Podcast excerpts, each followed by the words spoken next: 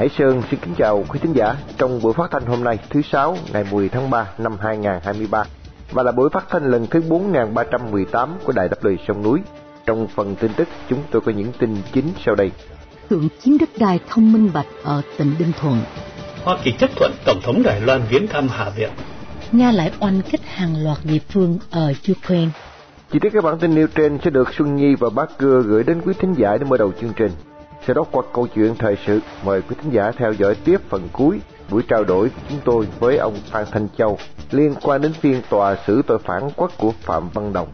Giữa chương trình qua chuyên mục bàn ngang tán dọc, tuần này sẽ tan mạng xung quanh câu chuyện tham nhũng trong Cục Đăng kiểm Việt Nam.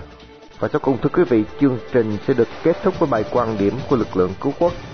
Đặc biệt buổi phát thanh hôm nay được sự bảo trợ của võ sư Lý Việt Hùng, hội quán võ thuật Đồng Tâm tại Sydney, Úc Châu đồng thời đi vinh danh bà Nguyễn Thị Rành, một người Việt yêu nước đang bị giam cầm trong ngục tù cộng sản.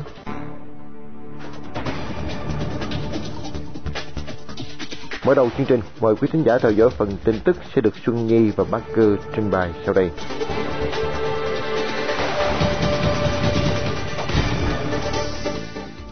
Một số người dân chăm ở tỉnh Ninh Thuận đã bày tỏ sự phẫn nộ về việc Bảo Quyên đã cường chiếm đất đai của 18 gia đình, nhưng chỉ bồi thường với giá 18.000 đồng mỗi thước vuông.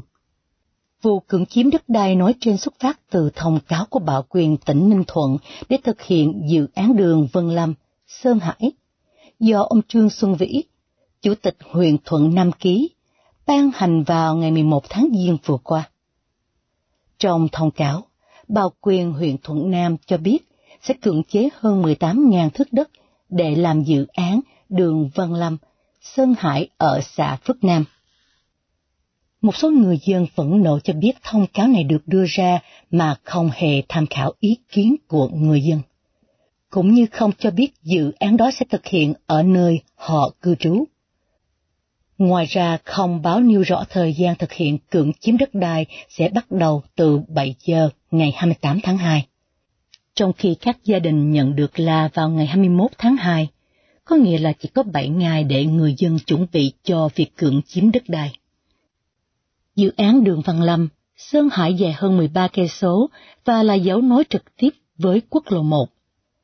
Nhiều gia đình tại xã Phước Nam bị cưỡng chiếm đất là thuộc đồng bào dân tộc Chăm theo tôn giáo Bà Ni.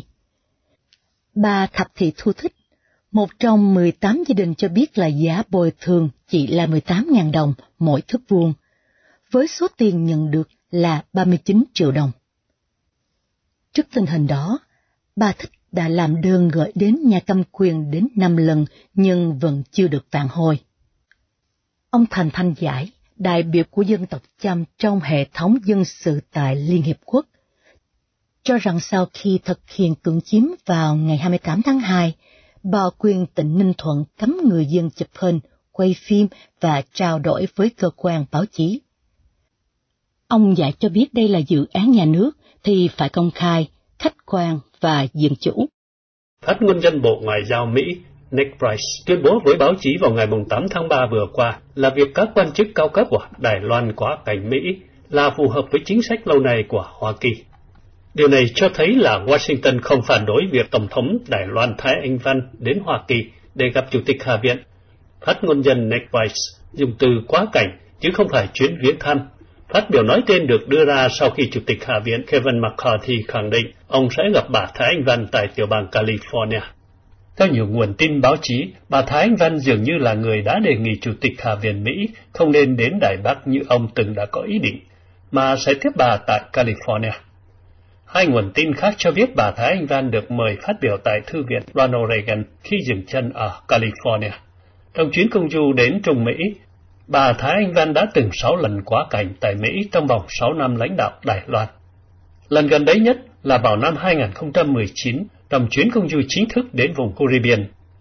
Trung Cộng luôn xem Đài Loan là một tỉnh của họ và luôn phản đối mọi cuộc tiếp xúc chính thức giữa đại diện chính quyền Đài Loan với nước ngoài. Từ đêm 8 tháng 3 đến rạng sáng 9 tháng 3, quân Nga đã đồng loạt pháo kích vào nhiều thành phố lớn nhỏ tại Ukraine với mức độ dữ dội nhất từ nhiều tuần qua. Từ Kharkiv ở miền Đông Bắc, Odessa, miền Tây Nam, cho đến thủ đô Kiev và thành phố Lviv sát biên giới Ba Lan. Tổng cộng 10 tỉnh thành trên cả nước đã bị tấn công. Nhiều cơ sở hạ tầng năng lượng bị bắn phá, với ít nhất 7 thường dân thiệt mạng. Quân đội Ukraine thông báo bắn hạ được 36 phi đạn trong tổng số 81 phi đạn và 4 máy bay tự sát. Phát biểu trên mạng, Tổng thống Ukraine Volodymyr Zelensky lên án nga một lần nữa sử dụng một chiến thuật tấn công hèn hạ để gieo rắc sợ hãi. Đây là đợt oanh kích dữ dội nhất từ gần một tháng nay, như đông đảo dân chúng rút cục đã quen thuộc với mối hiểm nguy tư trên không, như người khẳng định tin tưởng ở hệ thống phòng không Ukraine. Thành phố Dnipro ở miền Trung bị quanh kích vào lúc 6 giờ sáng, giờ địa phương tại một khu vực phía nam có các cơ sở điện năng, nhưng thành phố này không bị mất điện như các nơi khác. Tại Kharkiv, thành phố lớn thứ nhì của Ukraine, hàng chục trái hỏa tiễn đã lọt lưới phòng không, rơi xuống thành phố khiến ít nhất hai người bị thương và mạng lưới điện bị mất hoàn toàn. Các đội cúc cấp cũng bận rộn cứu chữa các thành phố Kikaliv, Odessa, Jadamir và thủ đô Kiev. Thành phố Lviv ở miền Tây, sát biên giới Ba Lan, cũng bị tấn công với một hỏa tiễn bắn trúng một chung cư, khiến bốn người thiệt mạng. Theo cơ quan chức năng lượng Ukraine Energedoms sau cuộc quanh kích của Nga, nhà máy điện hạt nhân Sabotia đã bị cô lập hoàn toàn khỏi mạng lưới điện quốc gia. Nhà máy điện này ở miền Nam và nằm trong sự kiểm soát của Nga. Về tình hình tại Bamet ở vùng Donbass, nơi chiến dịch, theo dự báo Tổng thống Thư ký NATO vào 8 tháng 3, thành phố này có thể thất thủ trong vài ngày tới. Tổng thống Ukraine cảnh báo là nếu Ukraine để mất Bamet, quân đội Nga sẽ rảnh tay để xâm chiếm nhiều thành phố miền đông Ukraine.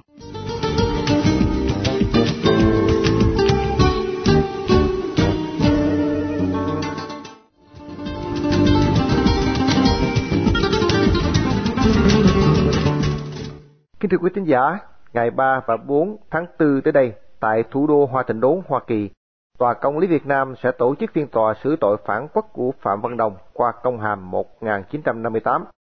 Để tìm hiểu về sự kiện rất đặc biệt này, mời quý tín giả theo dõi cuộc trò chuyện của chúng tôi với ông Phan Thanh Châu, thành viên Ban điều hành Tòa Công lý Việt Nam và cũng là thành viên Hội đồng lãnh đạo Trung ương Việt Nam Quốc dân đảng. Ông Châu tham dự cuộc thảo luận này từ Lý Đô Sài Gòn, Nam California, Hoa Kỳ. Vâng, tiếp tục về phiên tòa xử tội phản quốc của ông Phạm Văn Đồng qua công hàm 1958 tới đây. Trước hết xin ông Châu tóm lược qua về nội dung của công hàm này thưa ông Châu. Vâng thưa anh Hải Sơn cùng quý thính giả, trước khi trình bày nội dung của công hàm 1958, tôi xin nói qua về bản tuyên bố của Chu Ân Lai Tổng lý tức là Thủ tướng Quốc vụ viện của Cộng hòa Nhân dân Trung Hoa ký ngày 4 tháng 9 năm 1958 được chính báo Nhân dân của Cộng sản Việt Nam đăng trên trang nhất ngày 6 tháng 9 năm 1958 với một số quy định. Thứ nhất là bề rộng của hải phận Trung Quốc là 12 hải lý. Điều khoản này được áp dụng cho toàn bộ lãnh thổ của nước Cộng hòa Nhân dân Trung Hoa gồm Đại lục Trung Hoa và các đảo ven biển của Trung Quốc kể cả Đài Loan và các đảo chung quanh Đài Loan như Bành Hồ, Đông Sa, Tây Sa, Trung Sa, Nam Sa và tất cả các đảo khác thuộc Trung Quốc ở xa đại lục và xa các đảo ven biển Trung Quốc. Tuyên bố của Chu Ân Lai còn một số điều khoản khác rất ngang ngược, nhưng ở đây tôi chỉ trình bày cái điều khoản này để cho chúng ta thấy được cái tuyên bố của Chu Ân Lai thế nào. Và thưa quý thính giả, chỉ sau 10 ngày khi Chu Ân Lai ra tuyên bố thì Phạm Văn Đồng là thủ tướng của nước Việt Nam Dân Chủ Cộng Hòa ký công hàm công nhận quyết định về hải phận của Trung Quốc được báo Nhân dân của Cộng sản Việt Nam đăng trên trang nhất vào ngày 22 tháng 9 năm 1958 với nội dung của công hàm như sau. Kính gửi đồng chí Chu Ân Lai, Tổng lý Quốc vụ viện nước Cộng hòa Nhân dân Trung Hoa tại Bắc Kinh. Thưa đồng chí Tổng lý, chúng tôi xin trân trọng báo tin để đồng chí Tổng lý rõ Chính phủ nước Việt Nam Dân Chủ Cộng Hòa ghi nhận và tán thành bản tuyên bố ngày 4 tháng 9 1958 của Chính phủ nước Cộng hòa Nhân dân Trung Hoa, quyết định về hải phận của Trung Quốc. Chính phủ nước Việt Nam Dân Chủ Cộng Hòa tôn trọng quyết định ấy và chỉ thị cho các cơ quan nhà nước có trách nhiệm triệt để tôn trọng hải phận 12 hải lý của Trung Quốc trong mọi quan hệ với Cộng hòa Nhân dân Trung Hoa trên mặt bể. Thưa đó là cái nội dung của công hàm do Phạm Văn Đồng ký năm 1958 thưa anh Hải Sinh. Vâng thưa ông Châu, theo ông thì lý do gì đã khiến Phạm Văn Đồng cũng như Hồ Chí Minh và Bộ Chính trị Đảng Cộng sản Việt Nam lúc bấy giờ đã nhanh chóng ký công hàm ngày 14 tháng 9 năm 1958, tức chỉ sau 10 ngày phía Trung Cộng tuyên bố chủ quyền trên quần đảo Hoàng Sa của nước ta, thưa ông Châu. Ờ, thưa anh Hải Sơn cùng quý thính giả sở dĩ Phạm Văn Đồng cũng như Hồ Chí Minh và Bộ Chính trị Đảng Cộng sản Việt Nam phải nhanh chóng ký công hàm 1958 để công nhận và tán thành lời tuyên bố hải phận 12 hải lý của Trung Cộng là để chứng tỏ và thể hiện sự tôn trọng và trung thành với nước Cộng sản Đàn Anh trong tinh thần quốc tế vô sản vừa là đồng chí vừa là anh em. Quan trọng hơn hết là để được Trung Cộng tiếp tục viện trợ lương thực, vũ khí, đạn dược như đã được giúp đỡ để đánh Pháp. Thời gian ký công hàm 1958 là lúc Cộng sản Bắc Việt đang ráo riết chuẩn bị cho việc xâm lăng một cách quy mô để đánh chiếm miền Nam Việt Nam của chúng ta. Cho nên sự viện trợ của Trung Cộng là vô cùng cần thiết. Bởi thế Cộng sản Việt Nam đã bất chấp sự toàn vẹn lãnh thổ nên đã cúi đầu ký công hàm bán nước để đạt được sự viện trợ của nước đàn Anh quá nhiều giả tâm như Trung Cộng. Để rồi ngày nay đất nước phải rơi vào thảm họa bởi sự khống chế của Trung Cộng đối Việt Nam rất là tệ hại và chắc chắn anh Hải Sơn quý thính giả theo dõi và cá nhân chúng tôi cũng cảm thấy là hết sức là xót xa trước cái hiện tình của đất nước thưa anh. Vâng, quý thính giả đang theo dõi buổi trao đổi của chúng tôi với ông Phan Thanh Châu, thành viên ban điều hành Tòa Công lý Việt Nam và cũng là thành viên Hội đồng lãnh đạo Trung ương Việt Nam Quốc dân đảng liên quan đến phiên tòa xứ đây à, về cái tội phản quốc của Phạm Văn Đồng. À, xin ông thêm một câu hỏi nữa đó, có lập luận cho rằng các quần đảo Hoàng Sa và Trường Sa lúc bấy giờ thuộc Việt Nam Cộng Hòa nên công hàm 1958 không có giá trị. Ông nghĩ sao về lập luận này thưa ông Châu? À, thưa anh cái lập luận này thì không sai bởi à, theo cái suy nghĩ bình thường chúng ta cái gì mà anh đem sang nhượng những gì mà không thuộc về cái quyền sở hữu của mình thì làm sao có giá trị. Tuy nhiên thưa anh, hiện tại họ đang chiếm giữ hai quần đảo đó và họ đang xây những cái căn cứ trên đó. Bây giờ họ còn nữa là xây dựng những cái siêu thị tất cả mọi thứ trên đó. Vì cái lẽ đó, chúng ta cần phải có hành động để được công pháp quốc tế công nhận rằng hoàng sa, trường sa là của việt nam không thể tranh cãi. Và khi được quốc tế công nhận, thì lúc bây giờ chúng ta mới có bước tiếp theo để mà giành lại chủ quyền của dân tộc từ tay trung cộng là người Việt Nam dù đang ở trong nước hay hải ngoại chúng ta đều có bổn phận và trách nhiệm với non sông và đất nước. Cộng sản Việt Nam đã chứng tỏ họ không chủ trương kiện Trung Cộng bởi vì họ là tay sai của Trung Cộng. Do vậy, người dân Việt Nam phải kiên quyết giành lại chủ quyền dân tộc bằng mọi giá và mọi phương tiện. Và công lý Việt Nam chính là một trong những phương tiện để giành lại chủ quyền cho đất nước Việt Nam đang bị ngoại bang chiếm đóng trái phép. Thực hiện được điều này cũng chính là thực hiện di ngôn của vua Tần Nhân Tông. Một tấc đất của tiền nhân để lại cũng không để lọt vào tay kẻ giặc. Bà con người Việt Nam chúng ta, đặc biệt là tuổi trẻ Việt Nam, trong cũng như ngoài nước, hãy cùng nhau ghi danh tham dự phiên tòa trực tuyến để cổ võ cho những anh em đứng ra tổ chức phiên tòa công lý Việt Nam này. Vì Tổ quốc Việt Nam, chúng ta hãy đứng lên, đừng thở. Xin cảm ơn Hải Sơn, cảm ơn quý khán giả theo dõi chương trình hôm nay và kính chào tạm biệt.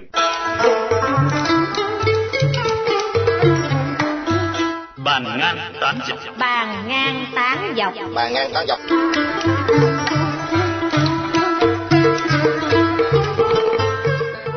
Dạ chào anh Thái Hòa và anh Hướng Dương.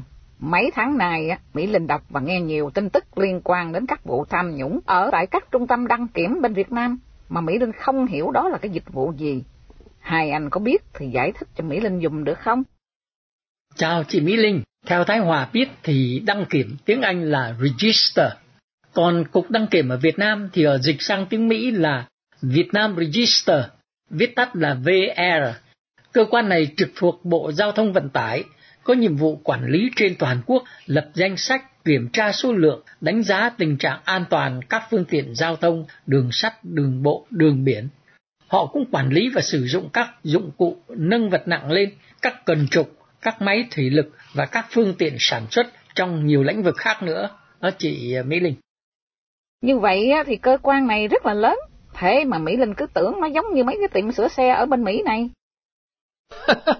Lúc đầu Hương Dương cũng nghĩ như chị Mỹ Linh vậy, nhất là khi nhìn thấy bảng hiệu và mấy tấm hình người thợ đang xem xét một chiếc xe giao hàng và nói chuyện với chủ xe. Nhưng bây giờ Hương Dương mới biết, tuy gọi là cục, nhưng mà cái cục này nó bự kinh khủng, chứ không nhỏ như là chị Mỹ Linh và Hương Dương hiểu đâu. Một cách nào đó thì cục đăng kiểm cũng được hiểu, tương tự như những chỗ sửa xe, sửa tàu và bảo trì các dụng cụ máy móc như bên Mỹ này vậy. Nhưng có sự khác biệt là ở Mỹ thì các dịch vụ ấy do tư nhân thành lập và điều hành, còn ở Việt Nam thì lại do chính nhà nước đảm nhiệm từ A tới Z. Nếu mà nhà nước điều hành từ A tới Z thì làm sao lại xảy ra được tham nhũng? Vì những người ấy là công chức, họ lãnh lương từ tiền thuế của dân và thi hành những nguyên tắc, những luật lệ đã có sẵn mà. Đầu óc chị Mỹ Linh thật là trong sáng, tại vì à, chị Mỹ Linh quen với cách làm việc ở xứ Mỹ này rồi. Một quốc gia dân chủ, nhà nước do dân làm chủ, còn ở Việt Nam à, là một quốc gia độc tài, thì Đảng Cộng sản làm chủ, cán bộ lãnh đạo, người dân làm nô lệ cho đảng. Bởi vậy, à, cách tổ chức và vận hành công việc hoàn toàn khác với ở Mỹ này. Cục đăng kiểm là một thí dụ cụ thể. Đúng vậy, Cục đăng kiểm Việt Nam có 24 chi cục và có đến 140 trung tâm hay trạm đăng kiểm để kiểm tra an toàn kỹ thuật các phương tiện cơ giới đường bộ, đường thủy, đường sắt, kể cả máy móc sản xuất nữa đấy.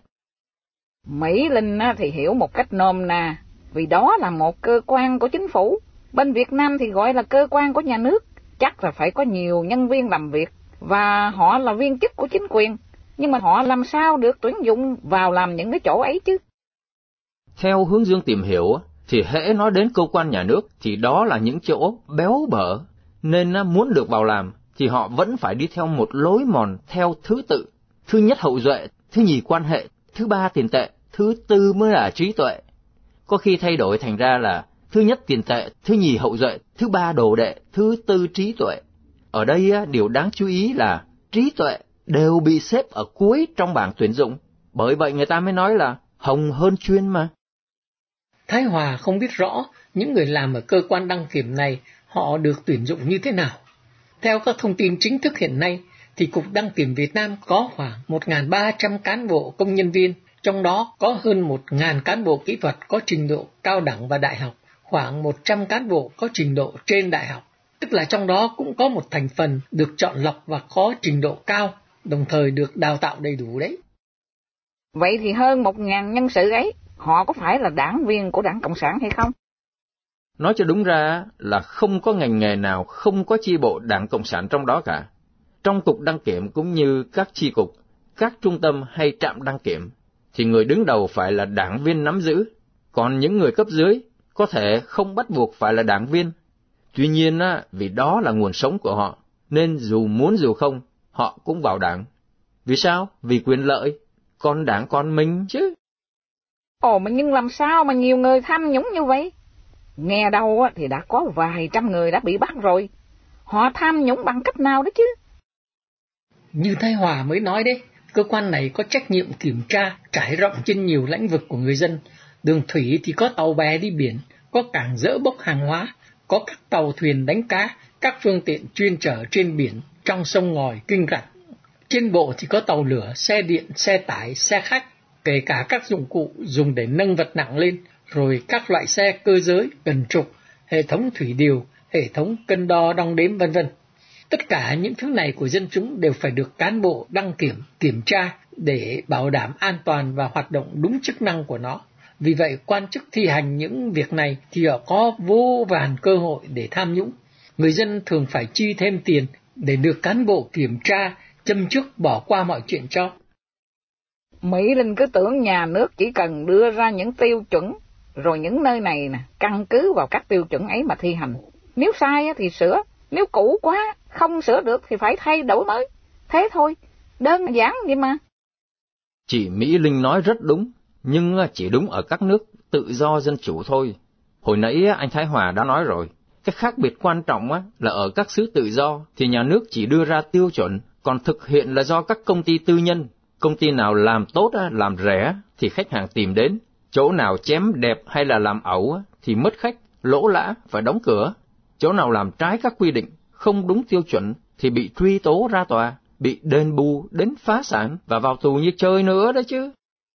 Như vậy nhà nước chỉ cần kiểm soát các công ty tư nhân, chứ đâu có cần nhúng tay vào công việc làm gì cho khổ. Sao Việt Nam không áp dụng như thế cho có tiện hơn hay không? Nếu làm như chị nói thì đảng lấy tiền đâu để vỗ béo cho 5 triệu đảng viên cơ chứ. Chính vì thế mà hàng trăm đại công ty do nhà nước quản lý đều thua lỗ thế thảm từ năm này qua năm khác. Cha chung không ai khóc, ai cũng lo bòn rút cho riêng mình, vì đó là của chung mà. Đừng quên là cục đăng kiểm cũng có các tiêu chuẩn đấy, nhưng tiêu chuẩn ấy để đánh lừa thế giới bên ngoài thôi. Tiêu chuẩn an toàn có liên hệ đến các quốc gia có làm ăn với Việt Nam. Nhưng chính trong nội bộ thì có sự thông đồng, bao che để ăn chia với nhau, nên họ thay đổi hay chỉnh sửa tiêu chuẩn nữa đấy. Vậy thì làm sao mà diệt được tham nhũng chứ? Chính cái cơ chế tổ chức nhà nước đã tạo điều kiện và thúc đẩy cho tham nhũng chứ còn cái gì nữa. Chị nói đúng đấy, nhưng chuyện này còn nhiều chi tiết rất lạ đấy chị ơi. Nhưng tiếc quá, chúng ta đâu còn giờ để bàn sâu thêm hôm nay. Thôi xin hẹn nhau lần tới vậy nha. Đài phát thanh đáp lời sông núi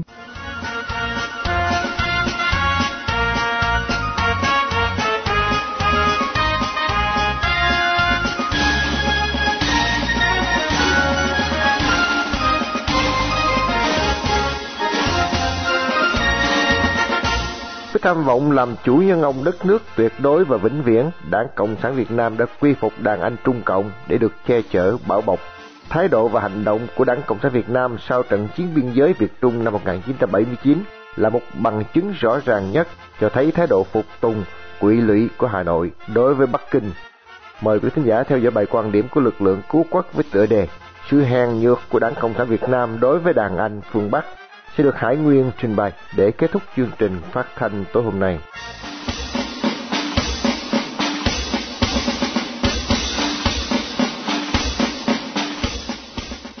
Thưa quý thính giả, hôm nay, ngày 10 tháng 3 năm 2023, đánh dấu 44 năm ngày Trung Cộng chuẩn bị rút quân ra khỏi các vùng đất chiếm đóng của Việt Nam. Cuộc triệt thoái này chính thức chấm dứt vào ngày 16 tháng 3, kết thúc cuộc xâm lăng miền Bắc Việt Nam kéo dài 28 ngày, kể từ ngày 17 tháng 2 năm 1979 của Trung Cộng.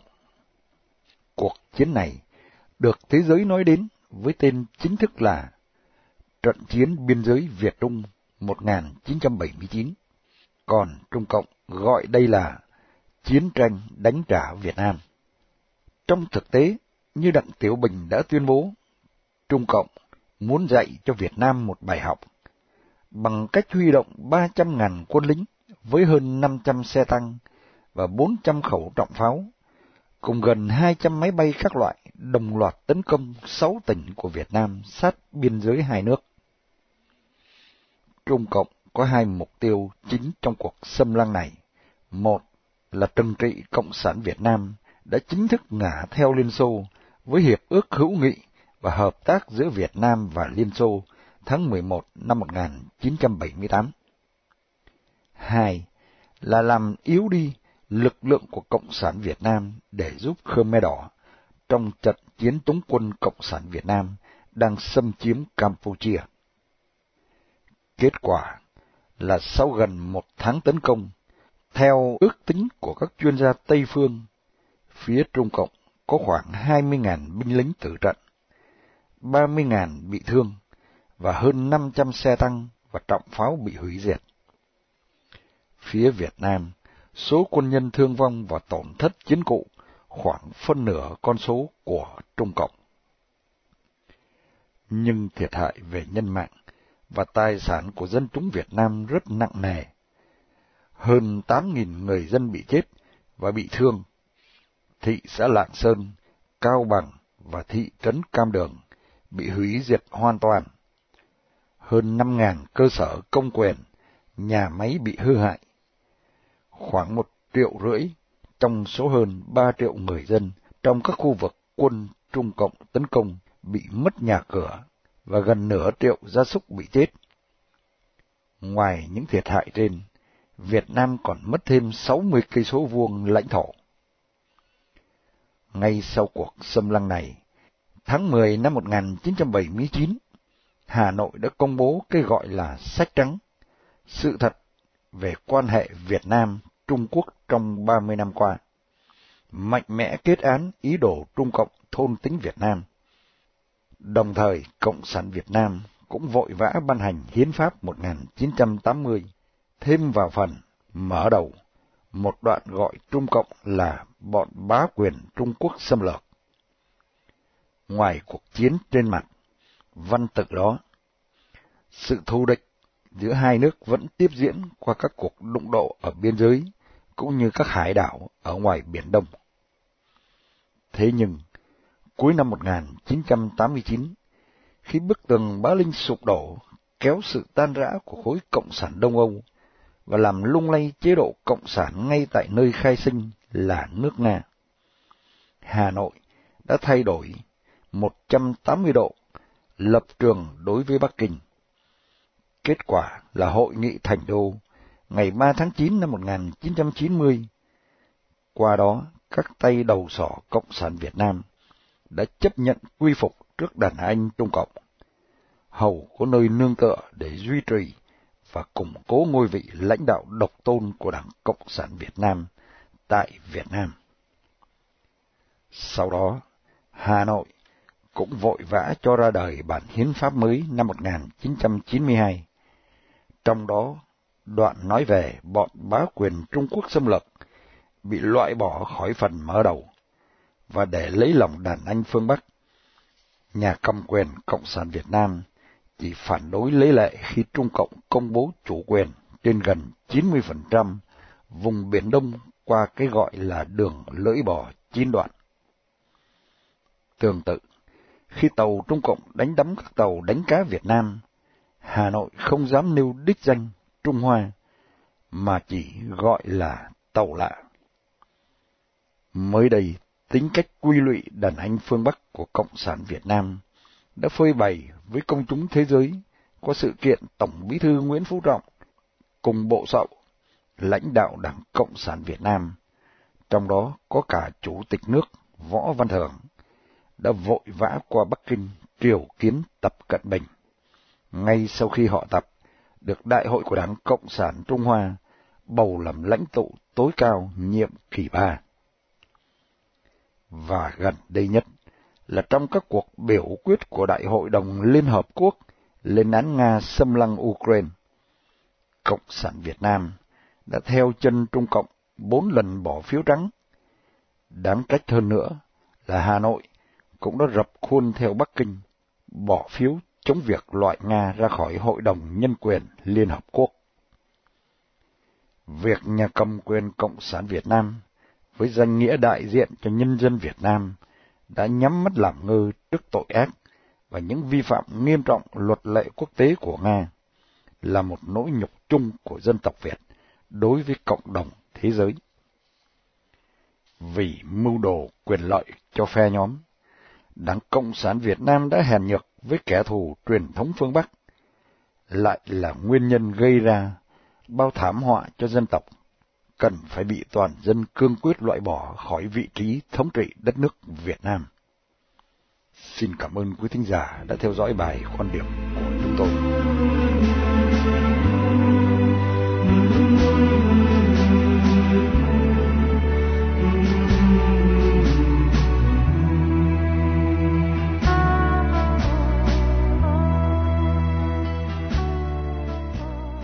Trước khi chia tay trong buổi phát thanh tối nay, mời quý thính giả cùng để lấp đời sông núi nhớ đến bà Nguyễn Thị Rành, sinh năm 1953, bị bắt từ tháng 4 năm 2021 với bản án 16 năm tù giam. Một người Việt đang bị nhà cầm quyền cộng sản giam cầm trong ngục tù vì lòng yêu nước, lẽ phải và sự đóng góp tích cực vào tiến trình dân chủ hóa Việt Nam.